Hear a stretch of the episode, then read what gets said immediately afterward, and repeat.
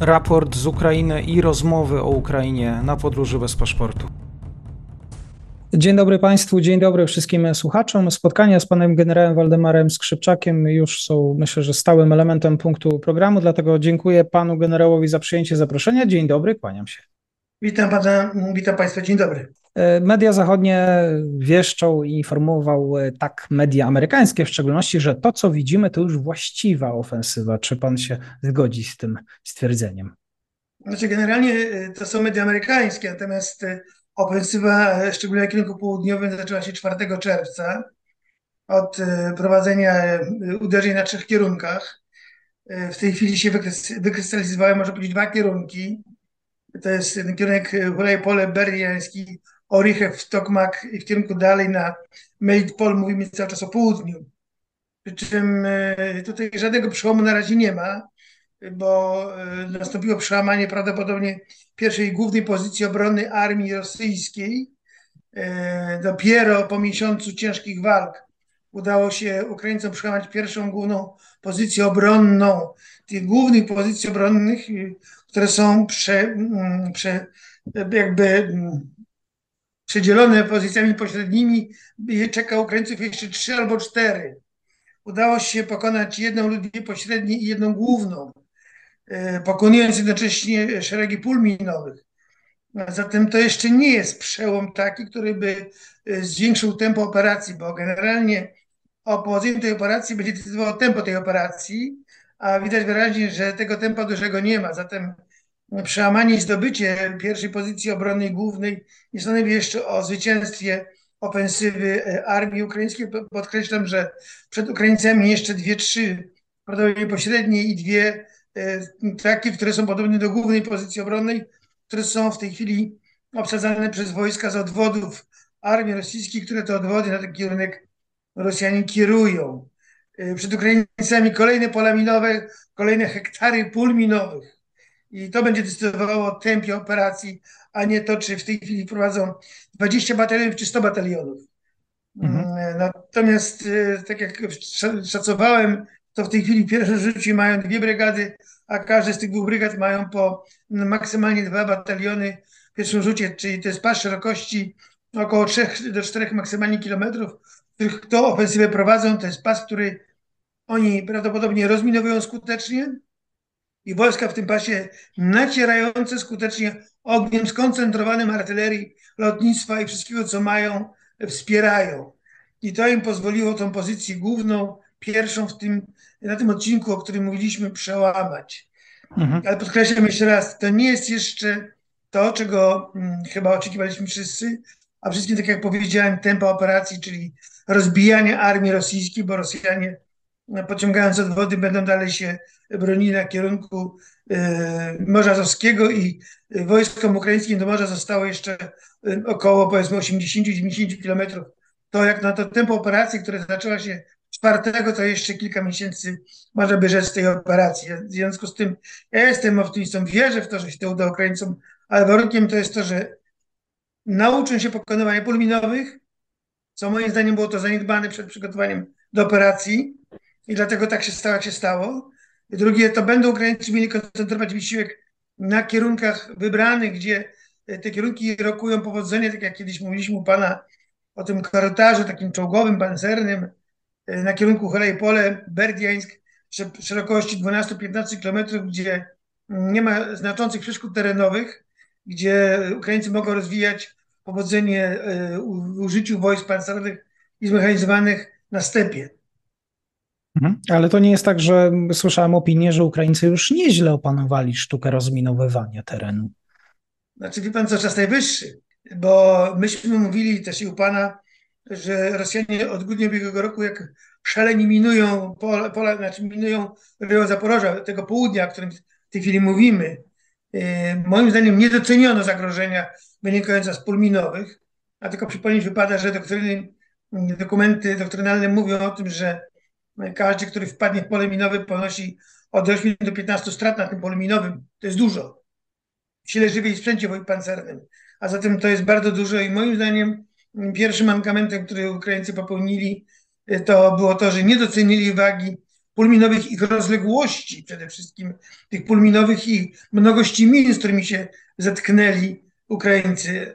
Jeżeli opanowali tą sztukę, a ona wcale nie jest łatwą, to dobrze, ale uważam, że to nie jest domeną wojsk pancernych zmechanizowanych, to jest domeną specjalnie przygotowanych pododdziałów wojsk inżynieryjnych, które się specjalizują w pokonywaniu pól minowych, a wydaje się, że tego elementu w ugrupowaniu y, zaczepnym, czyli tym nacierającym armii ukraińskiej, tego elementu inżynieryjnego, mocnego, wyspecjalizowanego, ze sprzętem wyspecjalizowanym zabrakło. Mhm. Proszę, panie generale, jeszcze o wytłumaczenie dla słuchaczy, którzy nie znają sztuki wojennej. Jak rozminowywuje się ten teren? Czy potrzeba specjalnego sprzętu? Jak, jakich umiejętności, y, jakie umiejętności należy posiąść? Oczywiście, przede wszystkim to trzeba y, mieć rozpoznane pole minowe, wiedzieć, gdzie ono jest. Moim zdaniem był czas na to, że Ukraińcy mogli takie pole rozpoznać. Kiedy Rosjanie minowali wiosną, każda mina e, postawiona na gruncie, czy nawet zruszony grunt, gdzie e, jest mina pod tym gruntem, który się przysypuje tą ziemią, to tą minę łatwo rozpoznać i Ukraińcy już wtedy powinni skanować pola minowe, które robili Rosjanie dronami po to, żeby z tych skanów zrobić plan pól minowych, dowiązać się do współrzędnych terenów, żeby dowódcy wojsk inżynieryjnych, dowódcy poddziałów inżynieryjnych mogli z tego zrobić sobie e, dokumenty, które pozwoliłyby im bardzo precyzyjnie wskazywać, gdzie są te pola minowe, gdzie są te miny i jaka jest gęstość tych min. I to powinien być wstęp do tej operacji rozminowującej. Teraz w jaki sposób się rozminowuje miny, jak się likwiduje miny? Przede wszystkim metodą wybuchową. Dla wojsk pancernych zorganizowanych metodą wybuchową, czyli przy wykorzystaniu ładunków wydłużonych lub ładunków termobarycznych, które e, wyciągane są wzdłuż pola minowego na długość około 100 i czasami więcej metrów. Przez detonację, detonuje, przez detonację tego materiału wybuchowego, który jest rzucany na to pole minowe, tym ładunkiem wydłużonym lub termobarycznym, powoduje się detonację, czyli zadziałanie zapalników min różnego typu i detonację tych min w pasie szerokości od 6 do 8 metrów. I jeżeli się uda taki pas na 100 metrów rozszerzyć, to pogłębia się ten pas, jeżeli by oczywiście była taka potrzeba. Ale widać wyraźnie, że Rosjanie postawili głębokie pola minowe, więc 100 metrów to jest za mało, więc podejrzewam, że to jest kilkaset metrów na to pole minowe, czyli trzeba y, ten proces powtarzać raz za razem, żeby to pole minowe całkowicie pokonać. I kiedy powstaje ten pas 6-8 kilometrów, y, metrów, przepraszam, natychmiast wchodzą maszyny inżynieryjne z trałami, które te e, wytorowane przejście poszerzają dla wojsk pancernych, zmechanizowanych, żeby one mogły tymi przejściami przejść do działania. I tu kluczową sprawą to jest e, zabezpieczenie wojsk inżynieryjnych, które robią te przejścia. Oglądaliśmy to chyba dwa miesiące temu, jak e, Rosjanie skutecznie rozstrzeliwali te wojska, które weszły na pole minowe, ukraińskie wojska.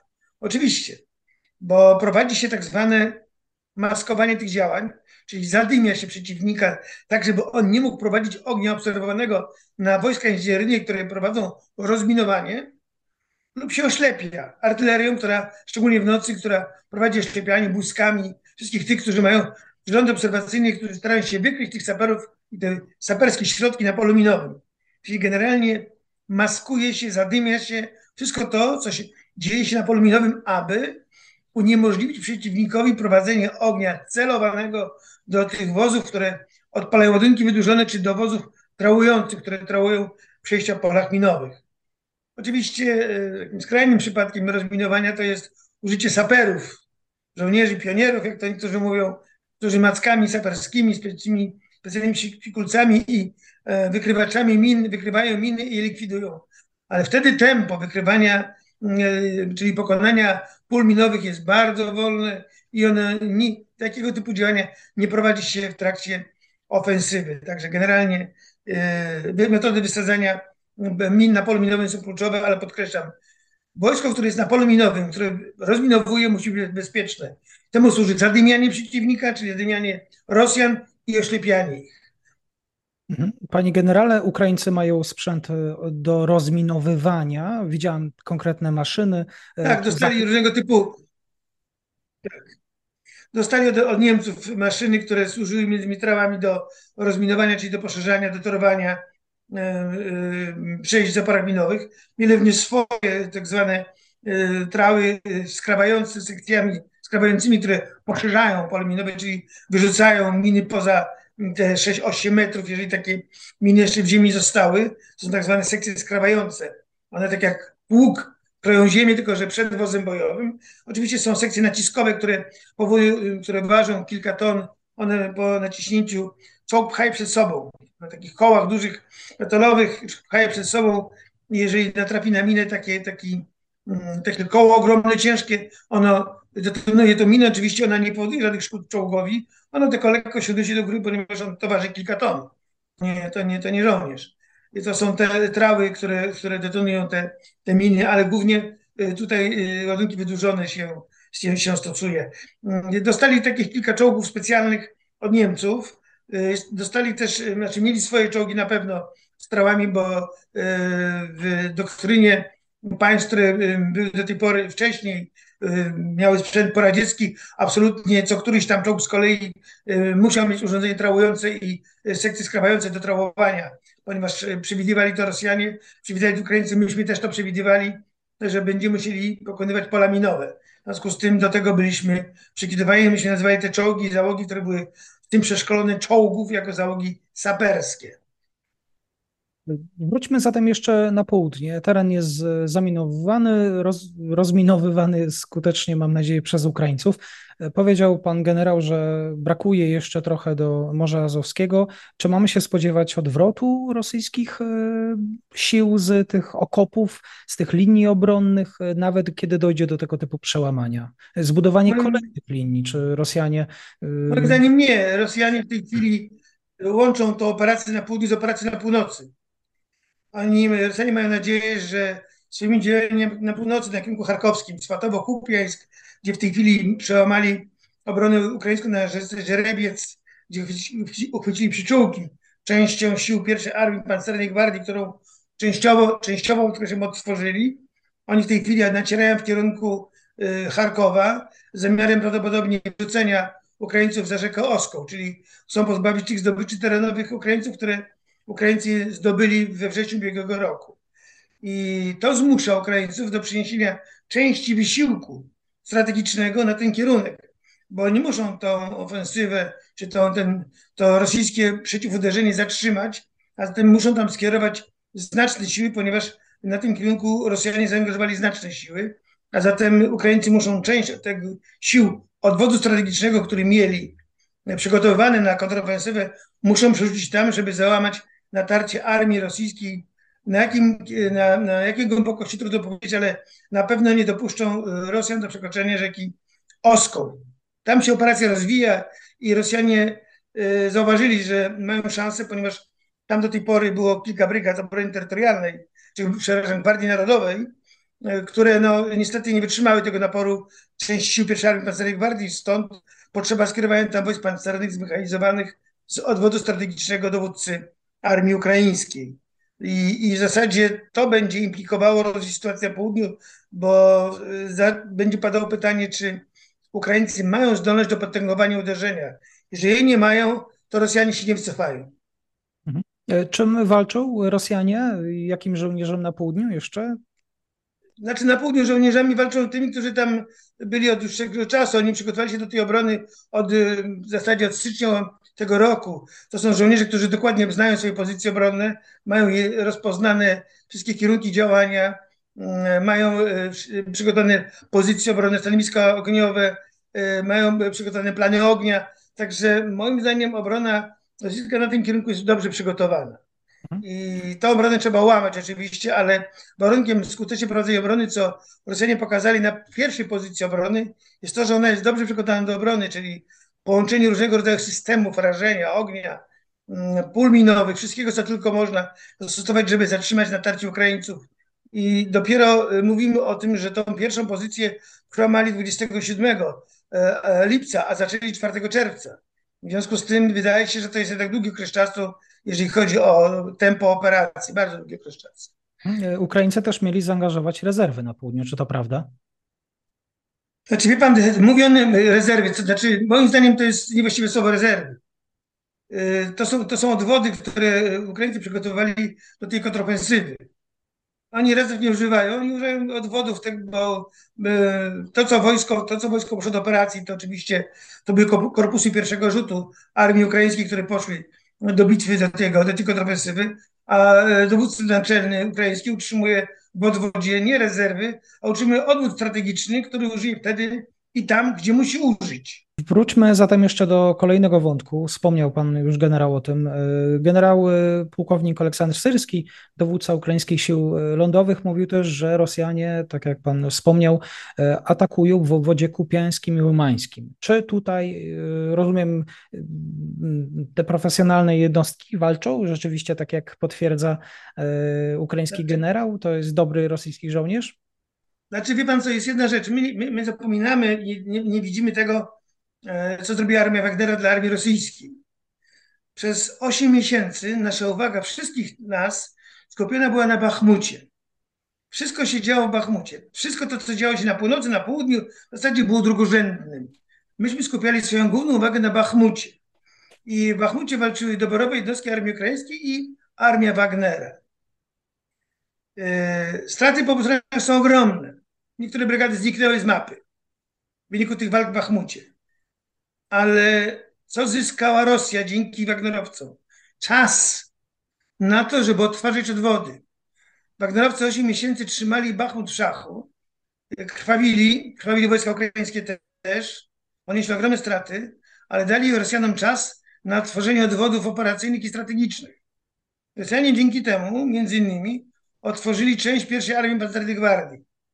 49. też częściowo otworzyli część 58. W związku z tym tego czasu nie zmarnowali, na pewno. Zresztą ten czas też wykorzystywali Ukraińcy na formowanie swoich nowych, nowych jednostek na bazie sprzętu, który dostawali z zachodu.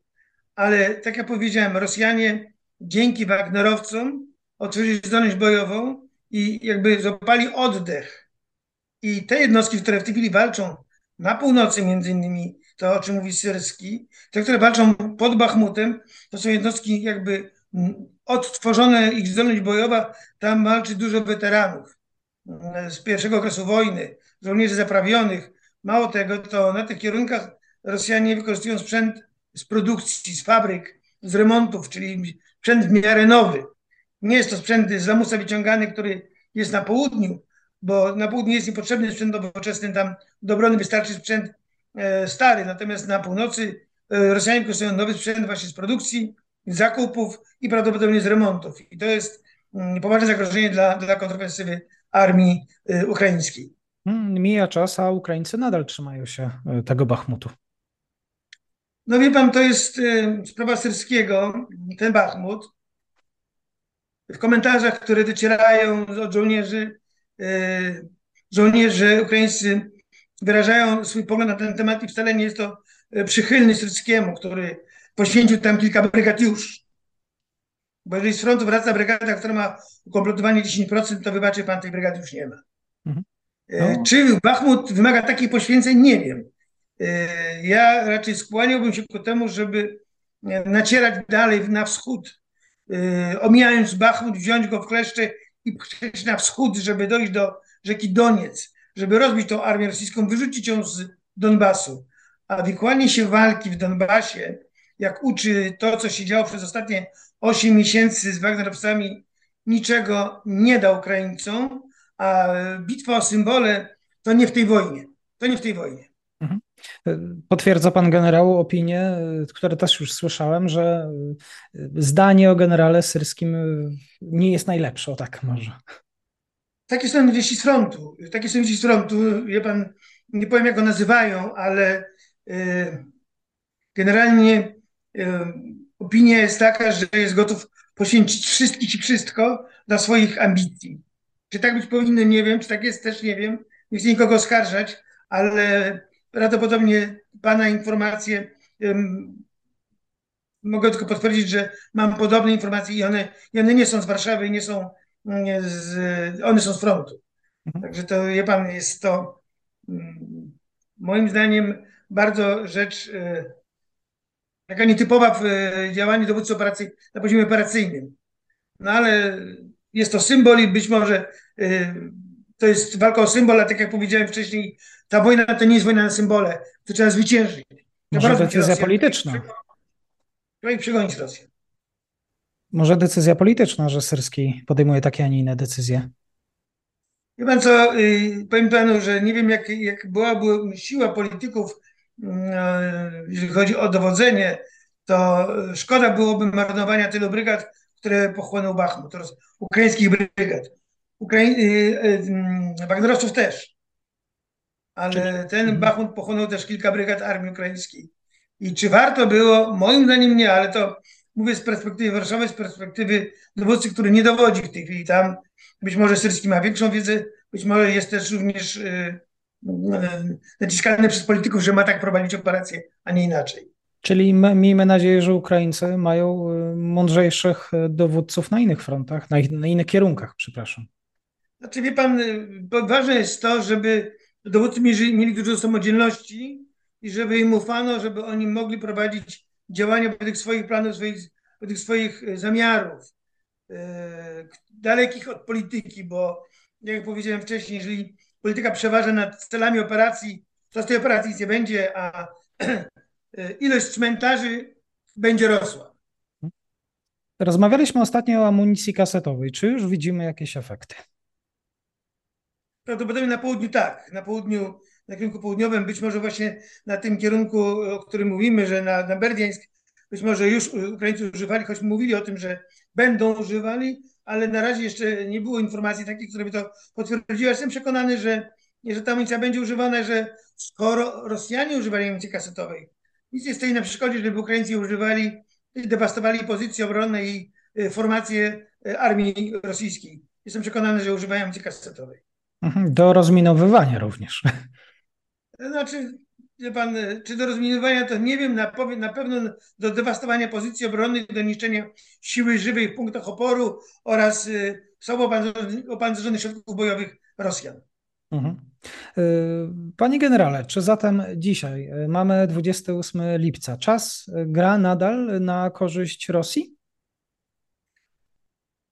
Jeżeli tak dalej będzie, taki będzie tempo operacji, ona nie skończy się do końca lata na pewno. E, o tym, że są zabiegi polityczne, żeby zaprzestać działań zbrojnych, to coraz się głośniej mówi. Myśmy też mówili u Pana o tym w styczniu, w lutym, że, że takie zabiegi są czynione głównie e, z, ze strony Chin i ze strony Stanów Zjednoczonych. Być może to już schodzi do poziomu Rosja-Ukraina, bo takie moim zdaniem działania są podejmowane. Obie armie są tą wojną już zmęczone. Zmęczeni są wszyscy tą wojną, pojawiają się źródła nowych wojen, nowych zagrożeń, chociażby zagrożeń, chociażby wojna zbożowa i inne, które odcisną się mocnym piętnem na tym, co się dzieje w geopolityce, co się dzieje w świecie. Więc wydaje się, że mm, będą wszyscy robili wszystko, żeby te działania zbrojne zatrzymać, żeby te działania zbrojne, które są źródłem kolejnej wojny, tak jak wspomniałem, wojny zbożowej, żeby uchronić świat przed klęską głodu, przed innymi katastrofami, które, które mogą nadejść. A na nasze nieszczęście Rosjanie cały czas wyciągają wnioski. Skuteczniejsze uderzenie rakietowe, też y, formuła walki na froncie.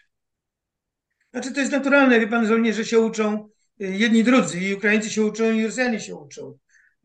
Wydaje się, że Ukraińcy byli lepiej, lepiej przygotowani do tej wojny na początku. Mm, Rosjanie byli w ogóle nie przygotowani do tej wojny, o czym wiemy, natomiast Rosjanie się uczą i uczą się strodzy ponoszą duże straty z rąk Ukraińców, ale jednak się uczą, wyciągają wnioski i stawiają zacięty opór teraz oni.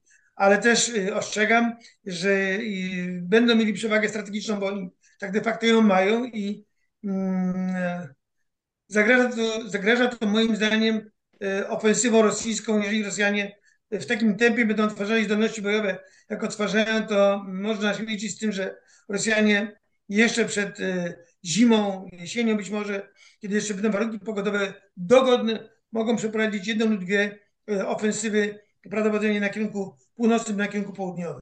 Mhm. E, na kierunku południowym? Południowym i na północnym. Proszę o doprecyzowanie, gdzie na południu? Znaczy, generalnie chodziło będzie pewnie o to, żeby wziąć kleszcze ostatecznie Donbas, bo oni się e, będą bić o, o Donbas. Na pewno, na pewno Rosjanie nie będą szturmowali Bachmutu, bo wiedzą czym jest Bachmut, ale będą chcieli go odejść od północy. Tą operacją, jeżeli się uda im wyrzucić Ukraińców za rzekę Oskoł, to będą już w rejonie Izjumu, gdzie w roku ubiegłym, w kwietniu próbowali forsować Dniepr, idąc na Słowiańsk-Kramatorsk w celem okrążenia Donbasu od zachodu. Być może iść na, na, od południa uderzenie z Doniecka, z południowego Doniecka w kierunku również Kramatorska na połączenie tych sił, które będą wschód północy celem okrążenia Donbasu i wzięcia Donbasu. Mhm. E, czy Wagnerowcy wrócą na front? Moim zdaniem nie wrócą na front, mają inne misje, które im Putin wytyczył. Oni w tej chwili mają się zreorganizować. Oni nie są gotowi. To jest armia w rozsypce. Oni się w tej chwili reorganizują, zbierają, dzielą, będą się szkolić, będą formować nowe jednostki wojskowe, będą formować nowe oddziały, bo przecież to wszystko poszło w rozsypkę. Jeśli nikomu nie wydaje, że w ciągu tygodnia czasu żołnierze przewiezieni z frontu do obozu pod namioty już będą zwartą formacją wyszkoloną i dobrze dowodzą. No nie ma tak. Oni w tej chwili się reorganizują, mają e, azyl u e, Łukaszynki, szkolą jego wojska specjalne, jego służby specjalne będą szkolić na pewno Wagnerowcy. Będzie część z nich stanowiła gwardię przyboczną Łukaszynki, który boi się powstania na Białorusi, a część formacji będzie się dalej szkoliła, przygotowała do misji, które Putin im wytycza w Afryce. Putin ma do osiągnięcia wielkie cele w Afryce i jego interesuje Afryka. On walczy o to, żeby mieć sojuszników w Afryce i nie militarnych sojuszników, ale politycznych, głównie na forum ONZ-u, gdzie są różnego rodzaju głosowania potępiające lub nie Putina. I on potrzebuje głosów krajów afrykańskich. Co on może im zaoferować? Wagnerowców, którzy pozwolą tym rządom afrykańskim dzierżyć władzę autokratyczną. A jednocześnie dzięki e, Wagnerowcom Putin ciągnie wielkie profity z ochrony tych rządów, pewnie płacone w diamentach i złocie. Niemniej jednak Putinowi chodzi o e, uzyskanie tej akceptacji politycznej krajów afrykańskich i o to on walczy. Jemu jest niepotrzebny Wagnerowcy na froncie w tej chwili. Tak jest. jest akceptacja geopolityczna części świata i o to Putin walczy. Jeżeli on to uzyska, a widać wyraźnie, że Ameryka, Francja, chociażby w Afryce są tak słabe, że są w stanie stanąć mu tam na przeszkodzie, to on to uzyska. I to mhm. będzie jego kolejne zwycięstwo, niestety. Mhm. E, szczyt e, Rosja-Afryka za nami, aczkolwiek e, o wiele mniejsza y, delegacja afrykańskich przywódców, którzy też coraz częściej, y, nazwijmy to kolokwialnie, kumają o co chodzi y, rzeczywiście Putinowi. Zapraszam Państwa do rozmów z profesorem Andrzejem Polusem właśnie o roli Rosji w Afryce i odwrotnie. Może jeszcze słowo. Wiem o tym, że cały czas szkoleni są ukraińscy żołnierze w krajach NATO. Czego żołnierz e, ukraiński się tam uczy? Czy kiedy właściwie, jaka jest, mamy informacje na temat tego, jaka jest liczebność e, tych żołnierzy szkolonych, gdzie oni mają szansę pokazać swoje umiejętności? Znaczy generalnie to jest tajemnica oczywiście i o tym się nie mówi, bo to są tajne umowy i porozumienia między Kijowem a stolicami państw zachodnich, natomiast szkoli się kilkanaście tysięcy żołnierzy armii ukraińskiej i to w, różnych specjalnościach wojskowych, między innymi inżynieryjnej, między innymi szkolą się żołnierzy wojsk pancernych, żołnierze wojsk rakietowych i artylerii, szkolą się służby medyczne. Także spektrum szkolenia, czyli zakres szkolenia wachlarz szkolonych specjalności wojskowych jest bardzo rozległy. Przy czym y, pan taki wątek podniósł istotny moim zdaniem przy okazji, że Ukraińcom będzie coraz bardziej brakowało żołnierzy. I zasoby się wyczerpują w Ukrainie nie mają tak dużych zasobów, żeby jednostki uzupełniać i straty w jednostkach uzupełniać, więc yy, powinni pewnie sięgać po tych, którzy wymigrowali z, z Ukrainy, są w państwach zachodnich, między innymi w Polsce. Ale wydaje się, że jeżeli ta wojna się będzie przyciągała, Żołęski będzie musiał ten ruch zrobić, może nie popularny ruch, ale będzie musiał ten ruch zrobić, żeby sięgnąć po tych obywateli Ukrainy, którzy są w państwach zachodnich, między innymi w Polsce bo coraz częściej się mówi, że na froncie walczą głównie 40 i 50-latkowie. No to trochę już wiekowi panowie. Ich potencjał się mocno wykrusza, zatem e, jeżeli Ukraińcy przewidują, że będzie wojna kontynuowana, że będzie trwała jeszcze kilkanaście miesięcy, to będą musieli szukać innych rozwiązań, które pozwolą im sięgnąć po te rezerwy, które są poza Ukrainą i szkolić je wspólnie z państwami NATO z, lub na podstawie umów bilateralnych państwami, gdzie są ci obywatele, powoływać ich, wcielać, formować i wysłać na front. Może jest potrzeba, żeby zaangażować e, wojska spoza, znaczy nie tylko Ukraińców, ale wojska zagraniczne. Czy myśli pan, że w Polsce istnieje dyskusja na temat tego, czy Polska ma się zaangażować do tej wojny? Moim zdaniem e, taka dyskusja byłaby bezprzedmiotowa i sobie nie wyobrażam, żeby ktokolwiek z polityków podjął temat e, zaangażowania polskich sił zbrojnych mm, w wojnę w Ukrainie. Nie jesteśmy uczestnikiem tej wojny układ NATO jest y, takim sojuszem defensywnym i my nie mamy zamiarów ofensywnych w stosunku do armii rosyjskiej, więc ja absolutnie wykluczam jakiekolwiek dyskusje o udziale polskich sił zbrojnych w wojnie obronnej na Ukrainie. Mhm. Ale Załęski może by tego chciał. Może by chciał, ale to nie jest wola Żołańskiego, to jest pierwsza sprawa NATO i po drugie naszego rządu i ufam, że nasz rząd y, żadną awanturę się wciągnąć nie da, bo y, to jest w tej chwili sprawa y, Ukrainy i Rosji. Wydaje mi się, że jeżeli będziemy dalej wspierali Ukrainę, Ukraina będzie sobie w stanie się z tym uporać, aczkolwiek pod jednym warunkiem, że Rosjanie nie będą mieli tylu sojuszników, których Putin chce mieć, bo on odbudowuje swoje relacje polityczno-wojskowe z niektórymi państwami i, i trzeba pewne rzeczy, znaczy, jeżeli chodzi o Ukrainę, przyspieszyć, żeby Ukraina mogła e, w pewien etap tej wojny zamknąć z korzyścią dla siebie, żebyśmy mogli mu powiedzieć jeszcze w tym roku, że Ukraina tę wojnę wygrała. Niezależnie od tego, że to będzie zawieszenie broni, bo sam fakt, że Ukraina oparła się Rosji, że Ukraina nadal jest suwerenna, nadal prowadzi wojnę przeciwko Rosji, świadczy o tym, że ona tę wojnę wygrywa. To jeszcze ostatni wątek. Ukraińska dyplomacja. Ben Wallace, e, minister, e, tutaj mówi z pewną dozą e, szczyptą ironii, że Załęski powinien być bardziej wdzięczny. Pojawia się narzekanie na francuski sprzęt.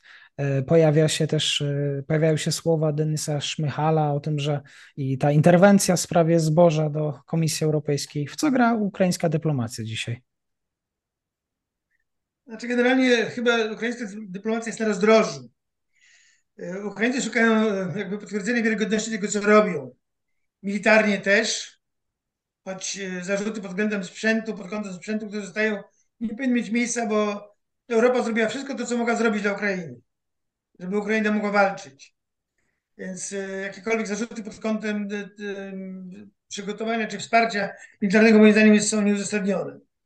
Pod względem politycznym na pewno tak. Uważam, że Bruksela jest e, zbyt e, zachowawcza.